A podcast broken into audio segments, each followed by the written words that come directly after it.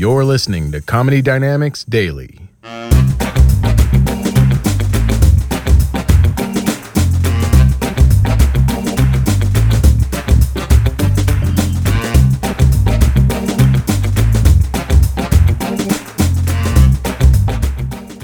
Sometimes I sell CDs after a show, and uh, it's fine if no one buys them. But sometimes some people come up to the CD table, they'll look at the CD, flip it over, and then walk away. it's like, what wasn't there that you thought should be there? It's like, oh, it's one of your CDs. I didn't realize that. I was looking for the first Tracy Chapman album.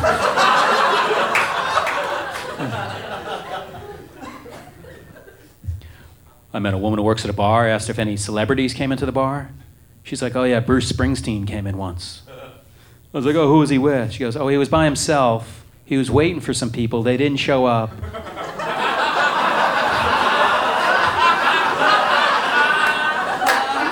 so he left after an hour.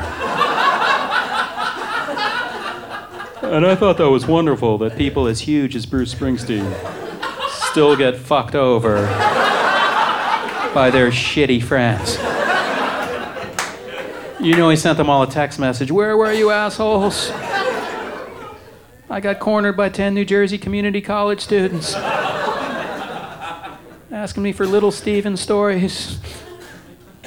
You dicks always do this to me. Fuck you guys. This is what Springsteen sounds like when he talks. His singing voice is totally affected. It's totally affected. I was talking to a friend of mine. She said she met uh, Michael Moore at a party, and he was really nice.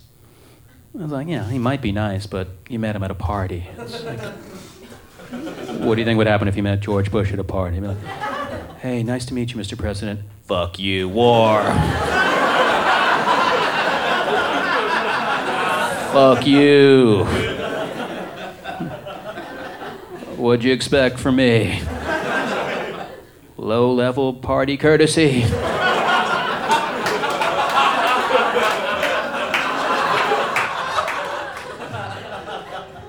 There's a, uh, a website in New York called Gawker where they list celebrity sightings in New York.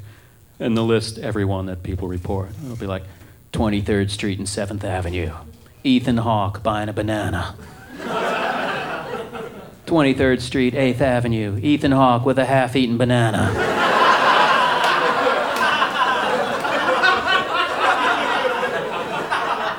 Twenty-third Street, 9th Avenue, a bananaless Ethan Hawke. Running wild through the streets on some sort of potassium high. I'm guessing he just ate a banana.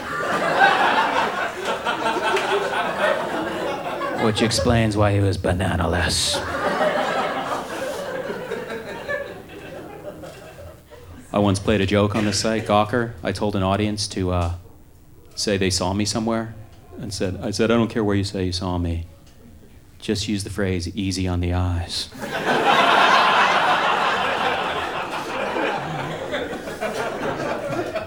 so the next day, I get an email from Gawker. Like, "Are you rallying your troops or something?" What? You got 50 emails saying I was easy on the eyes? There's a chance I might be behind that.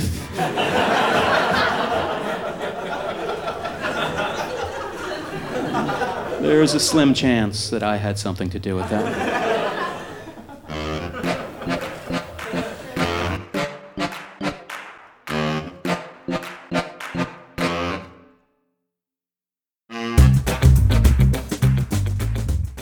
Comedy Dynamics Daily is an Cellcast original and produced by Brian Volkweiss, Richard Myrick, and me, Brian Adams.